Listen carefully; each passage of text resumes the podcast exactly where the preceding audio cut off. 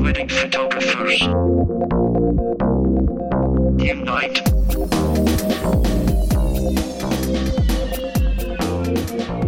Unite Wedding Photographers, and welcome to Wedding Photographers Unite, episode number 61. I'm one of your hosts, Andy Buscemi, alongside, uh, you know, this guy over here, uh, Neil Urban. Neil, what's going on? Hi. Not much. Good to be back. Good. After uh, after last episode of us being away, which was awesome Yeah. for uh, for our guys to take over. Yeah, thank you so much for uh, for Jim and James uh, for taking over those uh, that last uh, uh, episode. Uh, things were just crazy. We'll get into what Neil and I have been up to in just a little bit here. We're, We have a guest we're going to introduce, but uh, but thanks so much for uh, James and Jim for taking over uh, last episode. Um, that was awesome of, of them those guys to do that, and uh, it was uh, it was cool. It was like cool, like listening to your own show, not on it. you know, like You know, it I, was- you know, I, I downloaded the whole episode and hoping that I could listen to it on the on the ride home, and I, I got like 15 minutes into it, and then my battery died. Uh, but I, I was really enjoying what I was listening to, It was- so it was fun. It Yeah. was, it was different. Yep. No, I, I listened to the whole thing. It was really great, and I, you know, thank. Well, obviously, like because I was editing it too, so I had to like. Um, there's a couple little things in there that I had to kind of work through, some audio issues, and this kind of thing. So, I, but I didn't listen to the whole thing until until the you know until it was fully complete, uh, and I and I actually put it out there. So, thanks again, guys. That was awesome, and uh, we look forward to having both those guys back on at some point soon. So, Yeah, yeah. um, but in the meantime, we have another guest uh, with us today. This is Eric. Um, Eric, Eric, I may pronounce your last name incorrect, so I'm going to let you handle that. And, um, and when when you handle that, also, um, you know, uh, thank you so much for coming on. And if you want to give us a little bit about your background, that'd be awesome, man. Yeah, yeah. So it's Eric Bruchette, but you can pronounce it however you want. Just call me Eric. That's fine. Uh, yeah, I'm a wedding photographer, and just touching off on a couple episodes ago, I'm a full mirrorless wedding photographer at this point. So this is like year seven for me. I've been at it a while. Uh, this is my only job, full time wedding shooter. I don't do anything else other than weddings and engagement shoots. I guess that's part of it. But um, yeah, huge fan of the show and, and really happy to be here. Where are you from, Eric? I'm in Connecticut, just north of New Haven, and I work basically anywhere between Boston and New York is fair game. I'll go further. I don't venture to the Buffalo area very often, but uh, I suppose I would if someone wanted me to. Oh, but- you know, this is really interesting because uh, I have a wedding in Connecticut, and I've been like thinking, who am I going to use for second shooter? So, well, maybe after this conversation, uh, you know, I don't know if you do that or not, but I'll ask if you're available, and if not, maybe you can refer me to somebody else who's a good second shooter in that area.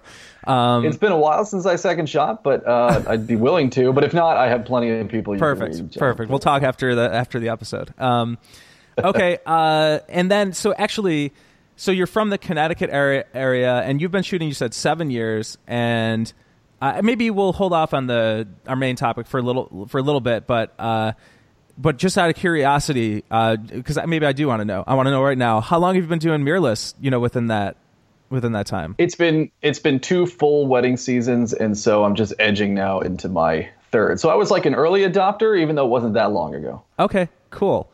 Um, awesome, man. I, I'm totally excited to have you on the show because that's something I don't. Uh, I've never, you know, I've played with mirrorless cameras in the store. That's the extent of my my background with, with mirrorless uh, with mirrorless shooting. So it's very cool to um, have you on, and I'm, we're excited to kind of talk about it and actually get the perspective of somebody who actually legitimately uses full mirrorless on a regular basis. Um, especially with that A9, and curious to hear your thoughts on the A9.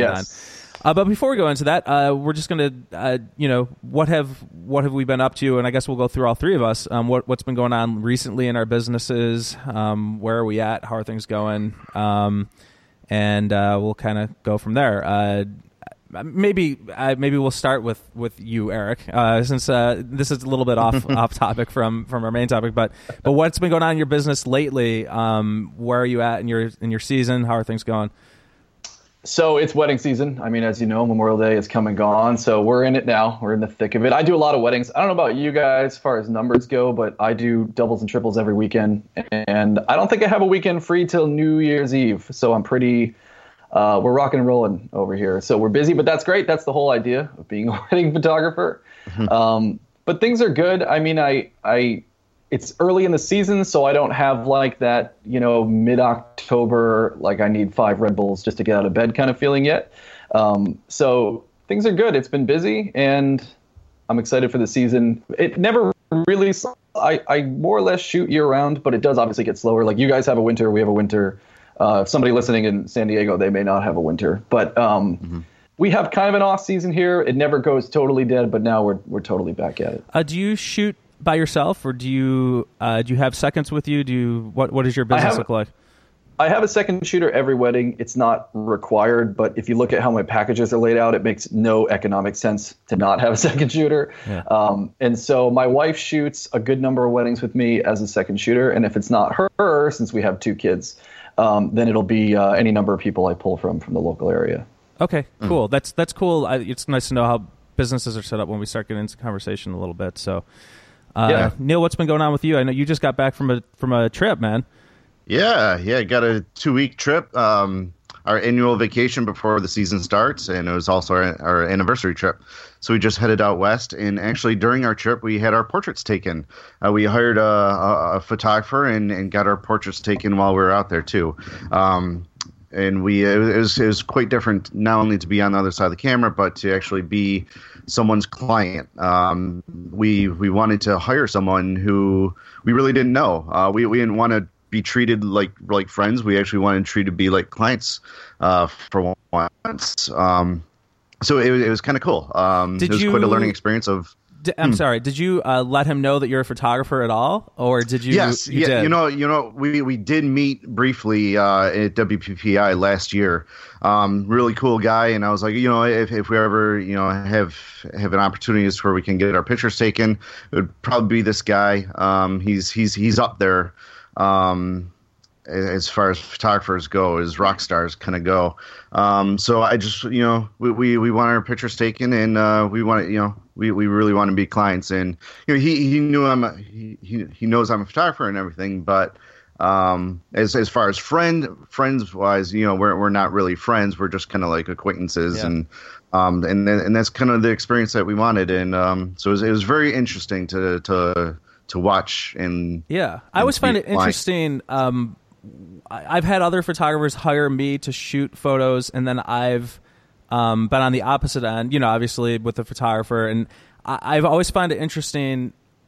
Like when I've shot other photo- for other photographers, I'm like mm-hmm. a little more nervous than I normally am because they like know what they know what's going on in the background, you know, and especially like like um like I shot somebody's who some you know like we're going through like an engagement shoot and actually um you know, like he was kind of like, "Hey, we should do this. Hey, we should do that." Like on this one shoot in particular, and it, then it just makes you be like, I'm like second guessing what I normally do, and I'm kind of like outside of my box. So I, I was, I was wondering if, you know, I don't know how much that if I would be interested to hire a photographer and not tell them I'm a, wedding photographer, and then see see see what the difference is. I don't know if that makes any yeah, sense. But yeah, yeah. I mean, the, the, there were there were moments where uh, it was a husband and wife team, and they they did ask what I thought about certain moments, and I, they that kind of took the fun out of it.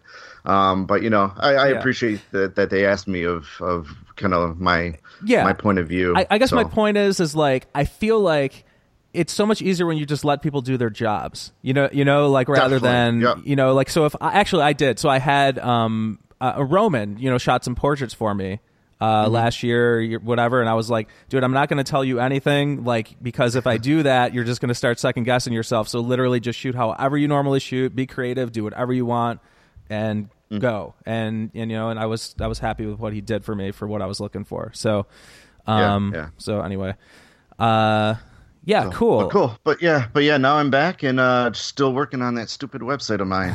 okay. and uh, and I've been uh, I've been busy shooting the Lilac Festival uh, this past uh, for uh, ten days in a row, but it wasn't all ten days. It was basically seven seven of those ten days I was shooting, and then I had some other half days off and that kind of thing within that. But that was insane and crazy, and uh, y- you know. I'm. it's. It's always. It was a good experience. It's always a good experience. I did it last year. I did it this year, and it's uh, it's different when you're shooting for somebody else rather than our wedding clients. You know, like I um, nine times out of ten, you know, you're shooting for your wedding clients, and the immediate feedback you get back is, "Wow, that's incredible, that's amazing," because it's them that's in the photos, you know. But when you're shooting for like a, a a commercial client, you know, like there's no they don't have any any of that passion, you know, like in them their the investment in because it's you know you, you're looking at things more objectively, like on an image to image basis, and um, but it's it's really good because it makes you think about why you're shooting what you're shooting, and also the other thing too is like it's a lot about the advertisers. So like while I would like for the bands, for example, I would I'm I'm all about like I want to do like the shoot throughs and like and like do all these things, you know, like be creative and do all this artsy work, right? But from their perspective, they need to show like it's a free event over 10 days and the advertisers put the put the event on. So it's mm-hmm. like they want to show it from an advertiser's perspective when they're going out to look for advertisers next year or the year after they need to show that this thing was put on by this particular bank and you know we got to have the bank you know and the and there and there so it's like so they're less excited about my artsy shots you know and way more excited about when I get some some some shot that I think is like some like whatever kind of shot you know but it has Yeah, the yeah. advertisers in the side so it's a different uh, mind of, of shooting. I could still do my creative thing, but that that that really had to come secondary to like what they were looking, at, you know, at, at the use of those images for. So, But Um, it almost sounds like you can take it on as as you know, th- thinking of shooting as a wedding. You you do your safe shots, Yeah. and then you can do your artistic shots, especially when when it's so many days that you can actually you know play around and and test yeah, things too. yeah, and then actually this year the other thing that like that was like made this gig a little bit more difficult for me in my head was like they so they so Delta was one of their advertisers. Oh, wow. And they had this Delta f- photo of the day.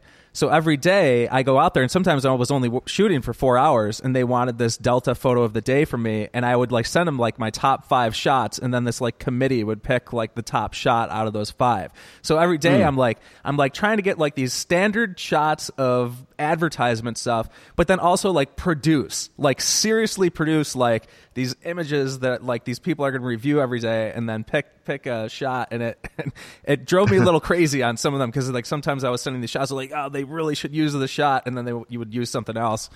and uh, you know you have to like get in the heads of your clients, and it was it was a good experience for me.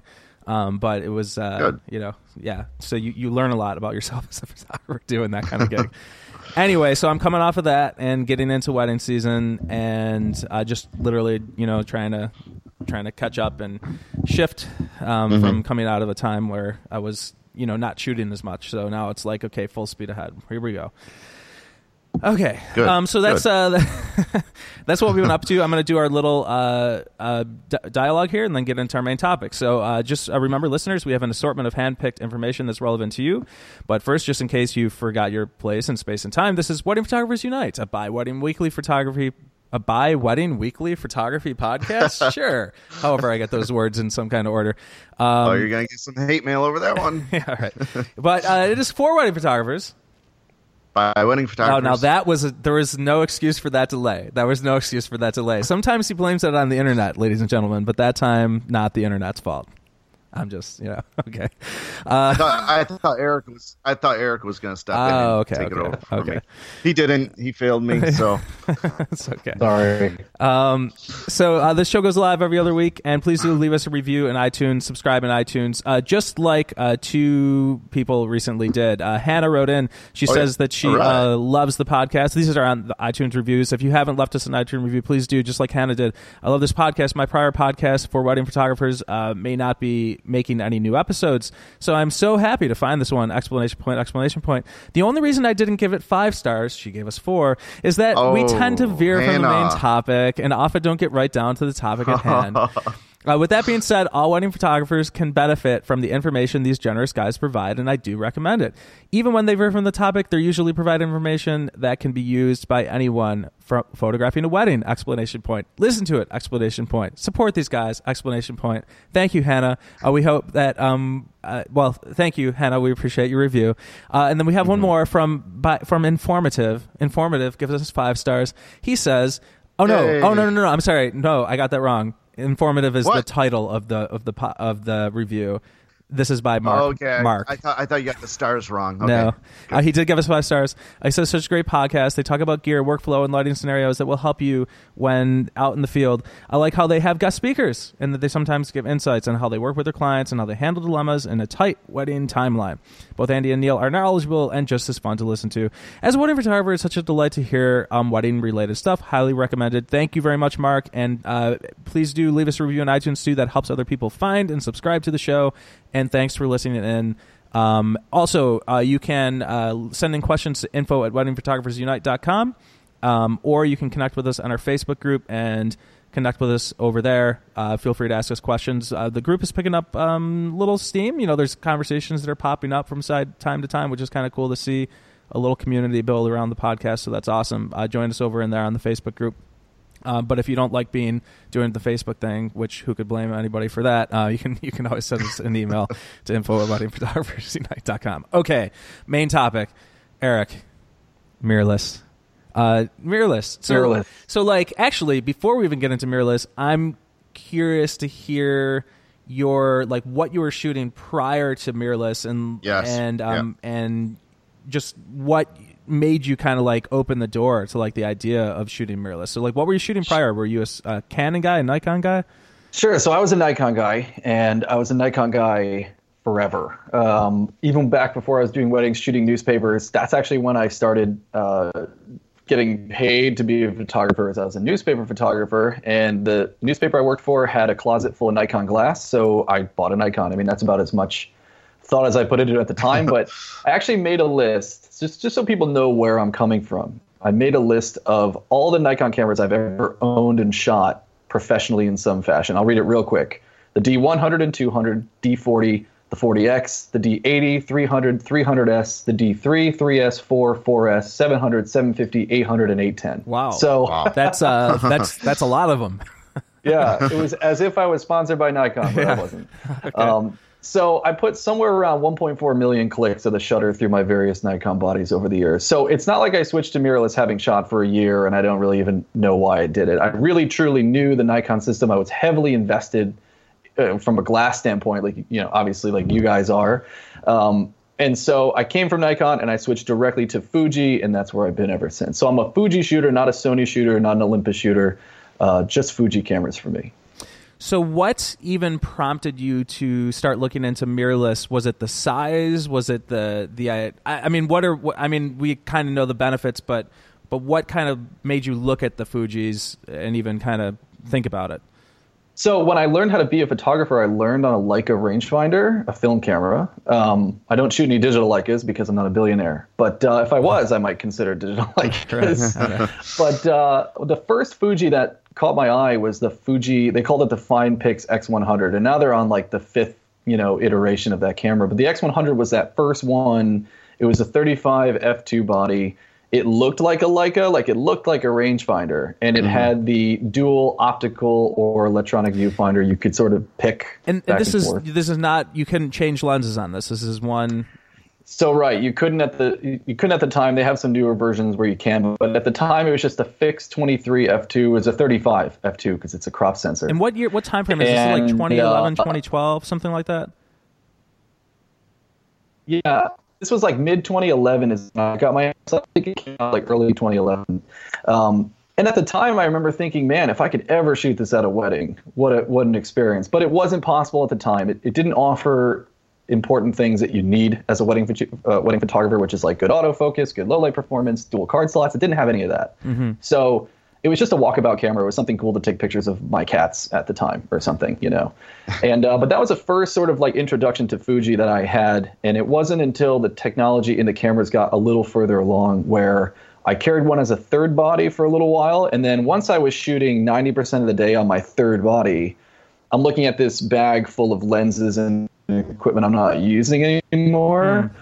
And I just sort of made the decision that the worst that happens is I switch back. And so I never did switch back to Nikon, but I sold all the gear, which then I used to purchase a lot of my Fuji gear, and that's kind of how I made the trans- uh, transition. So you, so that's actually I could see that because you know you buy a third body and you, you're thinking, all right, um, I'm happy with my main gear, but if I pick up this third body, maybe I'll shoot some shots with it. And did you I mean, did it did it like shift from like ten percent to twenty to thirty to forty, or like how fast did you go from shooting all your, you know, the the DSLRs, and over how long a period of time?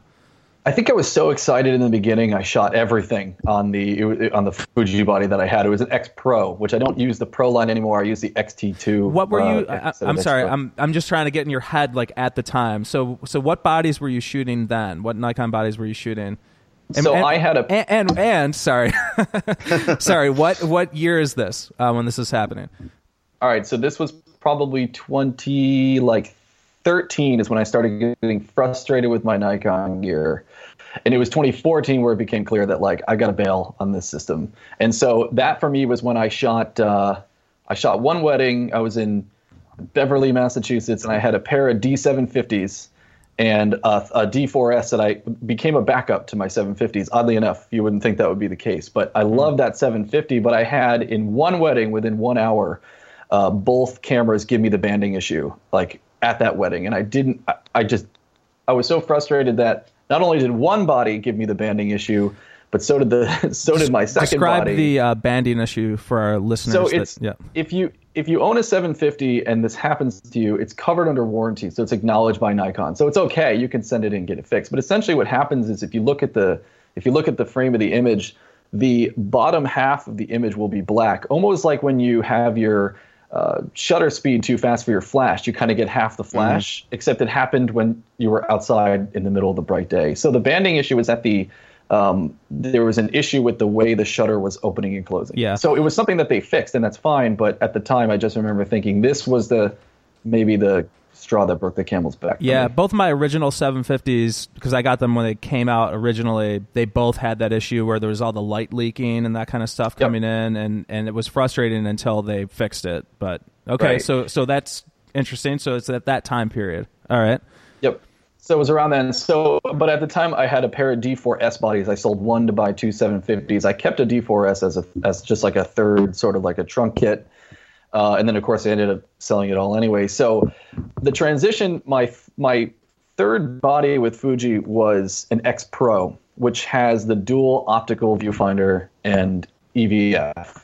Um, I've gotten away from using or even liking the OVF, and a lot of people love it. I just I'm so spoiled with the EVF, I could never go back to the OVF. But um, so I was kind of toggling between the two, and then when I discovered the XT1 body, which only has an EVF, doesn't toggle back and forth. Um, it was the XT1 body where it became very clear that this is capable of shooting a wedding. It's going to fit the way that I approach wedding photography, and it's, I mean, it's a tenth the weight. It's it's a third the size, and it was just a very easy transition for me at that point. So the X Pro was when you were shooting the D750s, and and was that when you already went to about 90% with that X Pro? Yeah, I, lo- I love that X Pro, and I still actually still have it. It's older technology at this point, but you could still fire off and mess around with it if you like OVF. But yeah, that's what the one that I had.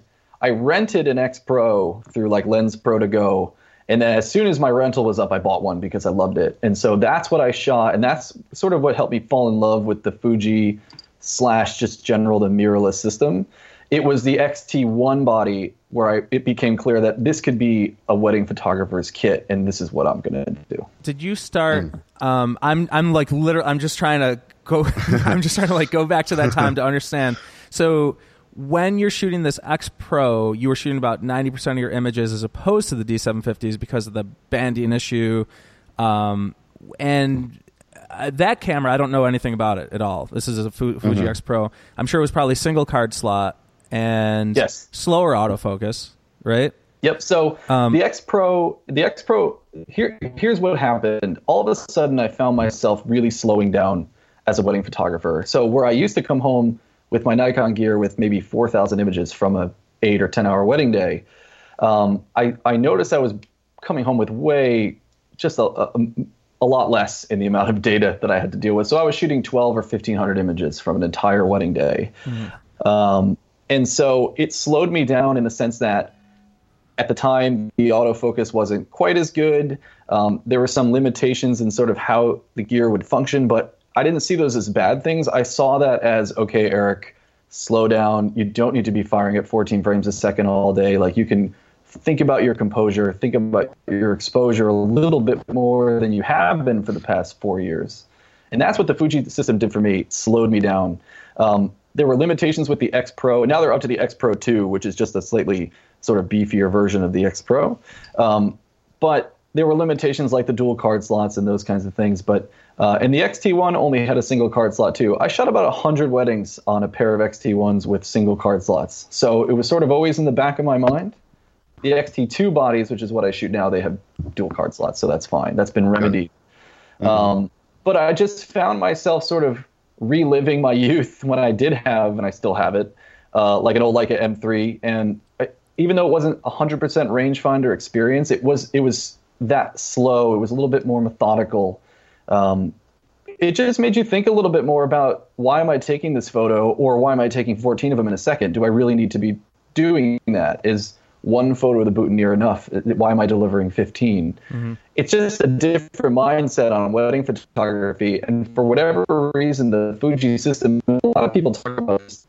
The Fuji system, or just generally a mirrorless system, slows you down a little bit, just enough to kind of, I think, elevate your work and it just allows you to be more thoughtful and more mindful on, on what you guys know can be a pretty chaotic day when you're shooting a wedding. So you mm-hmm. wouldn't say you didn't switch to that camera for because it was technically better than like no, the Nikon it was system. not technically better. Okay, right? No, it actually it actually lacked a lot of the things that maybe wedding photographers would would say are must-haves. So the dual card slots, of course, but uh, great ability to focus in low light uh, focus tracking ability. Those things in the beginning of the Fuji system, that, those weren't there. And so that's why I adopted earlier than most people, is because I got in before the technology caught up.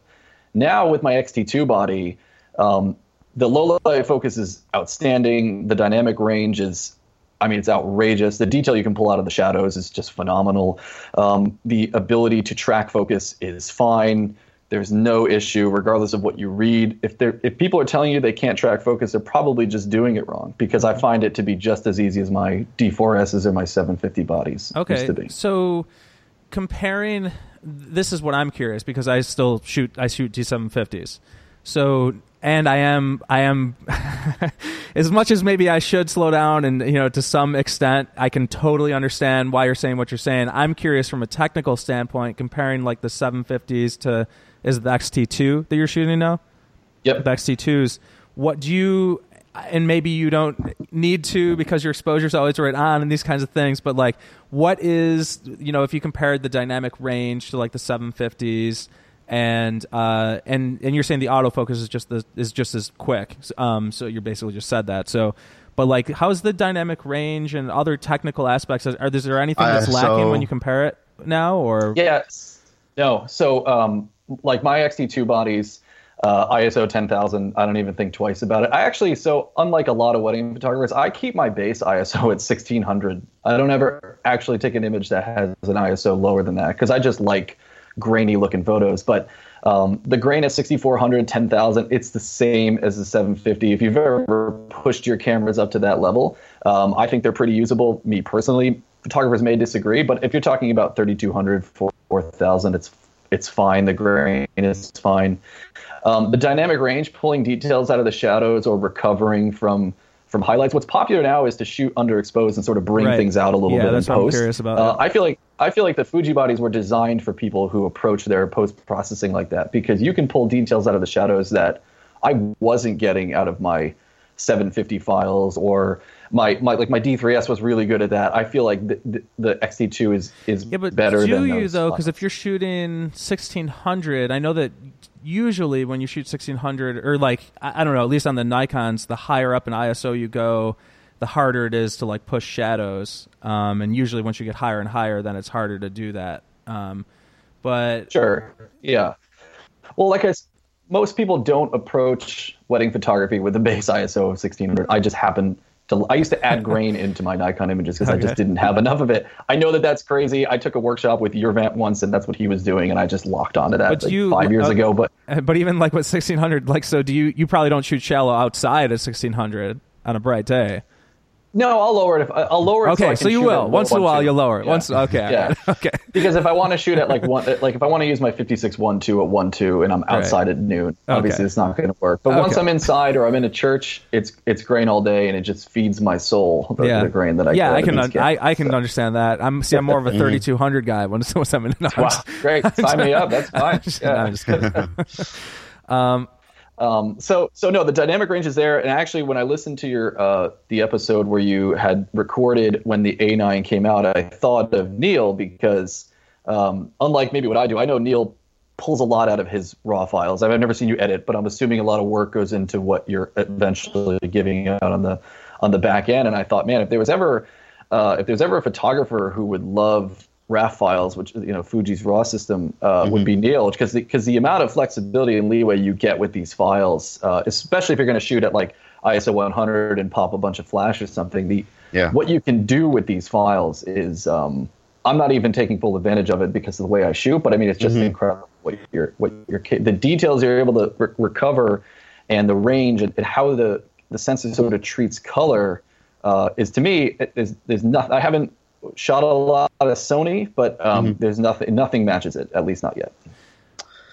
Yeah, that's why I'm interested in the uh, in the whole system. But uh, you had mentioned uh, popping off flashes, and that's one of the, one of the things I really want to get get into is uh, your lighting accessories of of what you're using. Yeah, so there is this myth, uh, specifically with Fuji gear, that there isn't like a usable or uh, you know professional level flash solution, whether you're on camera or off camera. Um, and that was the case for a long time. There was not much in the way of flashes that you could use with a Fuji with a Fuji system. That that that myth is now uh, it's gone. That's not the truth anymore. So. Um, I fire all off camera. I don't really do any on camera, so I use just a pair of Pocket Wizards uh, that I actually was a carryover from my Nikon system. Okay. Um, and so I don't use them in TTL mode or anything. Uh, they're I use the Flex TT, the Flex Five, the Mini TTLs, whatever they are. Um, to, for me, they're just like manual flash triggers that Yeah. just pop the flash. That's how yeah. I shoot. yeah, my the more that I Okay. shoot flash off camera, the more it's uh, you know it's always manual. Like I've like I used Yeah. to when I 1st Mm-hmm. started play with TTL, but then you have no idea what the hell's going on. You know, you have no clue Right. what's going on. The computer's making some shit up, and it's like not it- doing yeah. what you want it to do anyway. So just make a decision, you know, on, on yeah, manual. it so it's it like was- yeah. TTL is always too bright for me. I don't know why, but it's Yeah, hundred percent. Yeah, I don't even know how to use. Like, I don't even know how to. I don't even know if, how, if I could put my camera into TTL. I truly don't know. Right. Uh, I guess I could look at the manual or something. But um, so I fire some flashes off camera with a set of Pocket Wizards. The flashes I have are Nikon flashes because I just had them, and I'm not gonna, you know, I just never replaced them. Um, and so, be, you know, I I maybe put a couple on the dance floor if I have to. I shoot maybe one or two flashes at the most at a wedding. Um, I keep them at low power, like 32 power, 64 power, because I shoot at both higher ISOs and I'm always shooting at like one two or one four almost at all times. So um, you.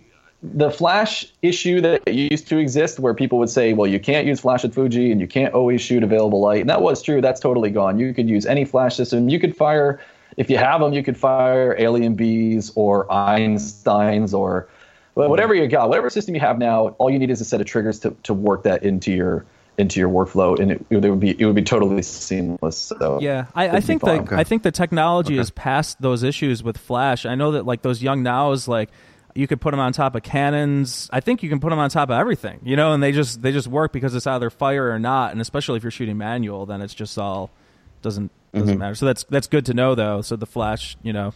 System, and if you are shooting TTL and you're listening to this, uh, just stop. Just do something. no, no, but actually, the, the only time I'll use TTL is if it's like on camera and I'm and it's changing a lot at a reception, and the, you know I'm trying to bounce off of walls. And but I'll but actually I agree with you, Neal. I think usually TTL is a little too hot in most cases, so I just dial down. I exposure compensate under like like usually like half a stop to a stop, but. Um, Okay, cool, man. That's uh, that's good. What was I going? to I was going to ask you something else. Uh, oh was, yes. well, well th- Go ahead. Think about it, Eric. What else is in your in, in your camera bag? Uh, so I keep it really pretty simple. That's the other thing that you can do when you switch from maybe DSLR kit to a mirrorless kit is you not yeah, only that's, you what- that's why I asked. Yeah. yeah you shed the weight and the size because the gear is just physically smaller, but you also like uh, at least what happened to me was I got rid of so much of the the equipment that I just I either never used or I would use it so very rarely it wasn't worth it. So my current entire setup is I shoot with two bodies at the same time. Um, one has a 56 one, which is the equivalent of an 85 one two, uh, if you're a full frame shooter, and then one has a 23 uh, one four, which is the equivalent of a 35 one four. So I'm one of those 35 85 shooters, like a lot of people. Um, I have some other lenses in the bag. I have a 10 to 24 if I need to shoot something super wide. Uh, I can do it. That's a fixed f4. Um, and then I have a, uh, a couple of the 35s. I have an f2 and an f1.4, strictly, a, which is essentially a 50 uh, 50 mil focal length. That's strictly a backup if the 23 or the 56 were to go Uh, down. wait, hold on. Are reason. those cameras full frame? No, so the Fuji cameras that I shoot are not full frame. They're a 1.3 crop uh, CMOS sensor. Okay.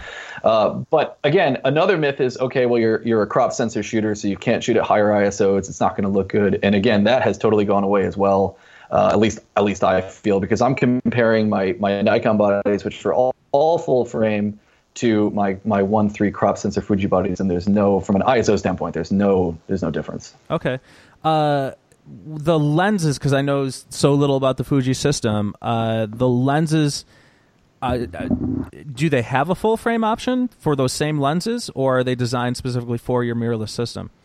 these lenses are designed for um, the Fuji system that I shoot. Fuji has a medium format system that just came out with, but it takes a it's a G mount instead of a instead of the X mount, so it's a totally different set of lenses. So if I were to get that medium format system, that my lenses wouldn't attach. There'd be no way to make them work. So, um, so I guess a, a thing you have to get used to, or just wrap your head around, if you're going to drop, if you're going to go from a full frame and drop down into a crop sensor, is just getting your head around doing that because I feel like maybe when I first started out in like 2008 or something, uh, I looked at and I was shooting like a D80 or I, I looked at full frame as like, oh man, if I could just shoot full frame, I'd, I'd make it. I would have done it. You know, I'm I'm a pro. Um, and so it was a little weird to say, well, now I'm going to be going back to like a one three or you know like crop sensor body, an APS-C body, but um, but it's the technology has come so far in the last 10 years that the whole myth of you're losing out on dynamic range or ISO capability by dropping down into a crop sensor that's that's gone. Okay. Yeah, I guess that, that makes sense to me as the technology has gotten better.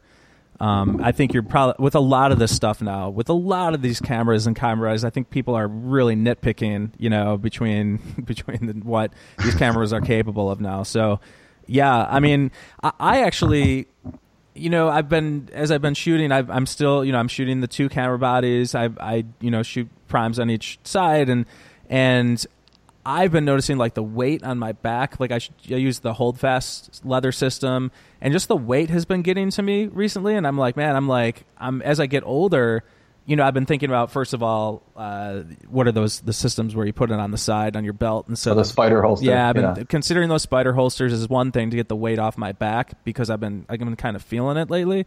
But also I've been thinking, man, I would love to just go in and shoot light and shoot something mirrorless, and that's why that the A9 was kind of piquing my interest. Um, but Yeah, maybe so this- the A9 is interesting because the A9 to me is Sony saying to you guys, to like you two, or people just like you, is saying, okay, you probably looked at the Fuji system, or you looked at like the A7 series or something, or you looked at the Olympus system, or even the even the Leica Q. You know, maybe maybe you just for some reason you were looking at that. It's like Sony saying to you guys, like, okay, we'll ignore all that because this A9 is going to change everything. So if you thought there were limitations in switching from a DSLR system to a mirrorless system, and you were worried about doing so, it's like the A9 is like, don't don't worry because the tech in this camera is so much better than even like your D5 or whatever you have now that this the switch will be even easier. That's how I look at the A9 like a total. I haven't shot one because I I have no reason to own a Sony. Um, and I always felt up until maybe about three weeks ago that Sony was for videographers only. In in my head, that's what I felt. Um, but I feel like the A9 is like, hey, wedding shooters, we we, we acknowledge that you exist, and we're going to blow your minds. So here's the camera that's going to do that. That's what I feel when you read about what the A9 or you look at the spec files, like those raw files online. It's like totally mind blowing. Have you, have you seen? Because there was just something that a post that came out basically saying that the dynamic range was what they thought it was because it's uh, they made the camera built for speed rather than dynamic range. Have you seen those articles? Do you have any thoughts on that? I did. There was an article I think on Fstoppers or PetaPixel or one of them anyway. So um, I did see that. I I don't know. I looked at the tests and I'm not a pixel peeper. Like I don't I don't think I crop in 100% on any photo I ever deliver. I just to me, if the photo works, it works. If it prints well, even better. Um, I didn't see like the big like people were making out like it's such a big deal. Uh, that the tests on the dynamic range were like you know only 85% of what you know Sony had claimed it to be when they did the press release. I mean, let's say that is the case. Let's say it's 50%. If you look at the ability of the A9 um, just with the focus, just with the 690 whatever focus points it Yeah, is, right. whatever outrageous amount of Yeah. phase detection. I mean, just that alone, and the 20 frames a second, which is like you're edging into you're just making a movie soon. Like you're you're not even a still shooter anymore. You're just filming and you're pulling stills from it at 20 frames a second. Yeah. Um, if you look at what the what the camera is giving you outside of maybe maybe the dynamic range isn't quite what they said it would be, although it's still even too early to tell. Um, I to me, I'm very interested in at least trying it. I mean, I'm such a I have such devotion to Fuji, but this when I read that release, I was like, I could for 4,500 bucks, maybe 1,500 for a lens. I, I could probably get my hands on one of these. I have to try it if I feel like it's that kind of a camera. Yeah. Cool. Well, I mean, Um, you you switched before in the past. You you I don't see myself switching systems again. Um, but the Sony A9 might be one of those cameras where two years from now it's still so relevant that I, I feel like I should just have one in my bag or, or something. I don't know. I haven't shot one yet, but if you just look at what it's supposedly bringing to the table, um, it's pretty wild. Well, I mean, if, if you're so pro Fuji, uh, do you know of any rumors that's going on? Anything that you have, uh, anything you're looking forward to that Fuji might be coming out with next? What, what what's on your So yes uh, and no. wish, So wish list? here's my concern. I- I feel that the XT2 that I'm shooting is so perfect that what's going to happen is Fuji's going to come out with like the XT3 or whatever it ends up being, and it's going to be too many megapixels for me. Uh, the current one is 24. It's going to be like 36 or something. It's going to have a touch screen, which I don't really want. I don't really need. Um, and that's okay. That's where like the this is where cameras are going. Cameras are slowly just becoming iPhones until one day we're all out of business because iPhones are too good anyway. Um, but I feel like the the the XT2 body for me and the, my way of shooting is like a level of perfection I didn't know I could be at. So if it if they release if they start to release and every firmware upgrade it gets more amazing, which is just crazy. But um, I don't feel like I'm going to need anything more than what I have right now, at least not for a while. So if an XT3 comes out and it has a lot of tech I just don't need, I probably will pass on it at least until at least until my camera becomes like so out of date that like I, I very begrudgingly get rid of my D3S camera bodies because I love them.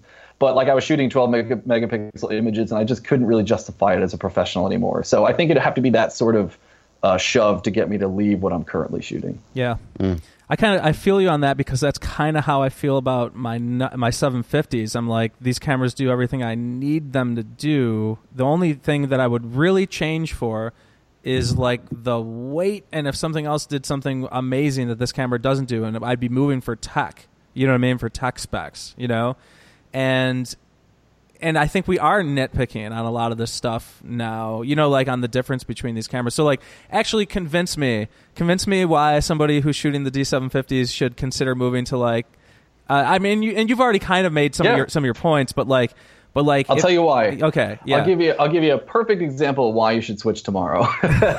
okay, at my at my last wedding, I hired a second shooter who I hadn't worked with maybe in a couple of years, and he's a he's an incredible photographer, really really good. And uh, he's shooting a 5D a Canon 5D Mark IV, so he's got the new one with the slidey touchscreen and everything. And so he had a grip with the two batteries.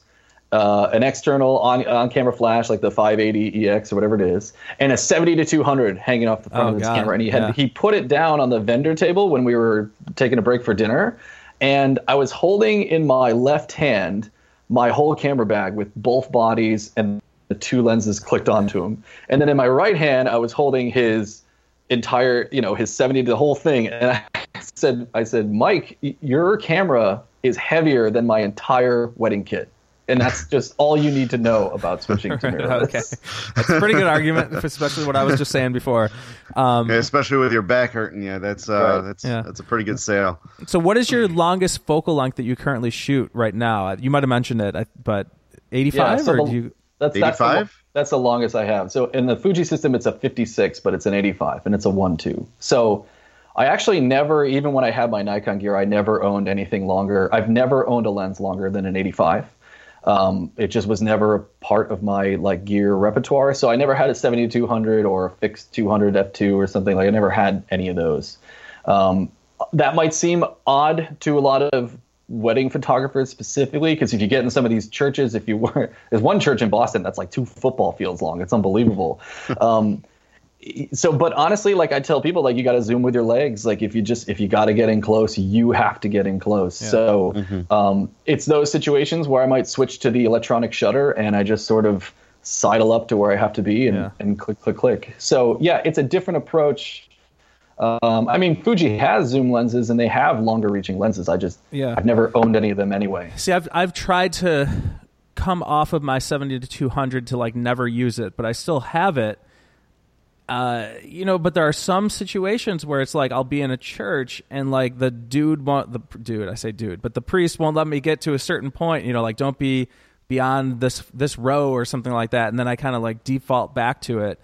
Um, so, but I guess you know, not every shot needs to have close ups, and if and if you can't get that get as close as uh, maybe I'm used to to shooting in my head, then maybe that just is what it is. Um, right? And, I mean, Fuji, stylistically. Uh, so. Yeah, and Fuji does. Fuji has a 90 f2, which is like a 135, and I have right. a buddy of mine who owns it, and it's nice, it's sharp, it focuses fast. I don't personally own it. Uh, I've used it just to mess around with it, but um, yeah, there are situations where you you know if you if you got to be closer, you got to be closer. And, and I always, I always just go back to this, this, I hear, I can hear my editor saying it when I worked at, in the newspaper industry was, um, zoom with your legs. And, and that's what I sort of learned to do. I've just always shot primes and I've always shot like super fast, wide open primes as long as I've sort of been doing this. Yeah.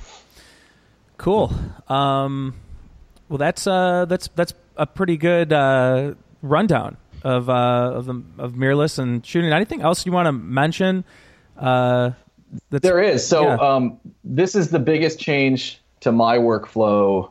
I mean, besides the weight and the whole thing, I mean, obviously that's good. But the biggest change is I'm actually at a point now where I'm delivering 90% of my images. I'm delivering the JPEGs. I'm not mm-hmm. delivering mm. or editing raw files anymore. So like, uh, depending on your editing style, I mean, that may not work for for somebody at all. But um, I roll JPEGs to one slot and RAW files to the other, so I have the RAW files if I need to revisit them for one reason or another. But the JPEGs that come out of the camera are so good and so like color perfect. If you, you custom white balance like I do, um, it's a little bit more work when you're shooting the wedding. But I'm at a point now where I'm about to do on my YouTube an, a video on editing. I call it the five-hour wedding edit. So I'll sit down uh, around 9 a.m. maybe on an average weekday. Um, cull the images in a couple hours, edit in three hours, and I usually deliver the wedding wedding by maybe eight o'clock that night once I've had a little bit of time to digest the images. So um, I'm shooting 60 weddings a year, but I'm never, I'm very rarely going into a weekend having ca- carrying over editing from the weekend before. Yeah. That is 100% because the JPEGs need. Other than maybe you have to crop them a little bit, or you were tilted because you thought tilting was cool at some point for some reason. But other than that, um, once you and but now I keep the digital horizon because oh, yeah, no, I'm just the 2000, a, uh, 2009 version of me disagrees. it's so bad.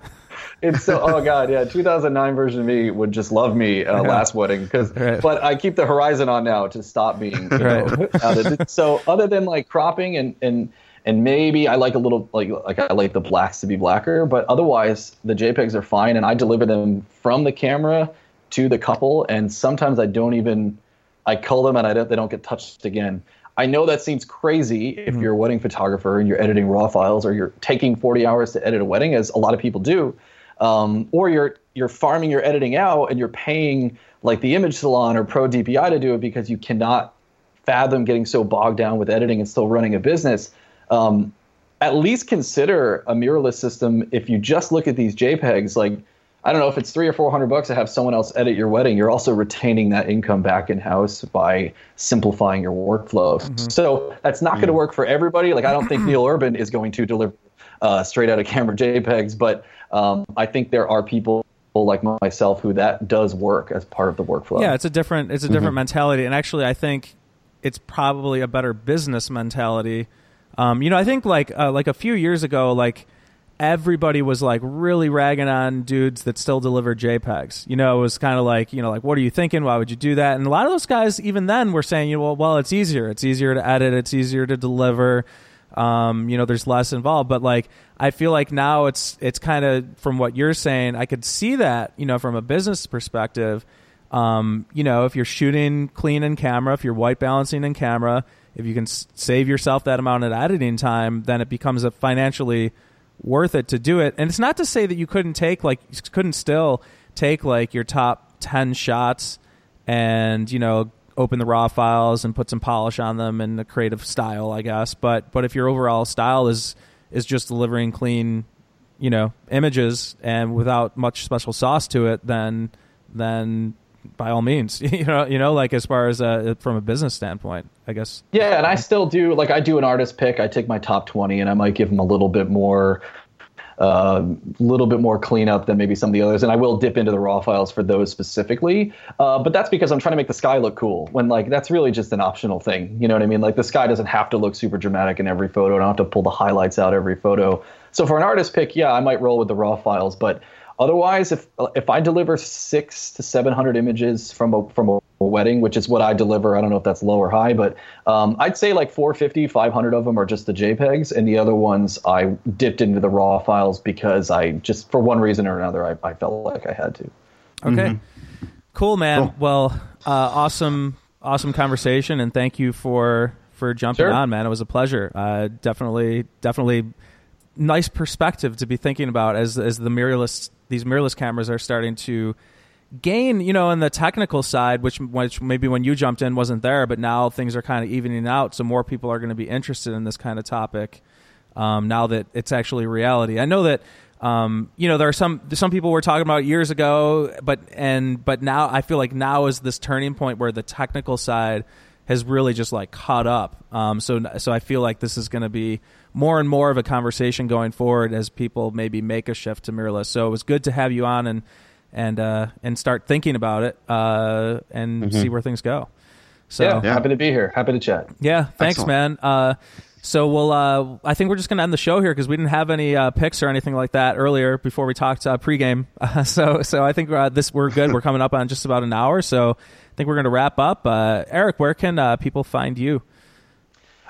You, can find me everywhere. Uh, EricBruchette.com, photographyeb.com, Facebook, Instagram. I'm, I'm there. I'm out there. You can find me. And uh, check out his uh, YouTube channel too, because uh, when Eric originally sent us an email, he sent us uh, uh, his uh, YouTube video, and it was it was really nice. Kind of went through, and actually it was an, it was a what's in your bag. YouTube. So if you want to check out what's in his bag, that's a especially after hearing this podcast, that'd be a cool video to go check out. Um, and and you know find him and, and check out the video and follow him because I think he's getting started with a nice YouTube channel over there. So uh, Neal, uh, where can people find you? Neal Urban, N E A L U R B A N, Facebook, Instagram, all that stuff. Okay. And am, I am Andy Buscemi. Last name is B U S C E M I. Google me, follow me, find me, and we'll see you there. Uh, join us in the Facebook group, people, and uh, we'll uh, c- continue on the conversation then. So uh, thanks for joining in for episode number 61 of Wedding Photographers Unite, and we'll catch you next time. Thanks, everybody. Wedding photographers. Unite.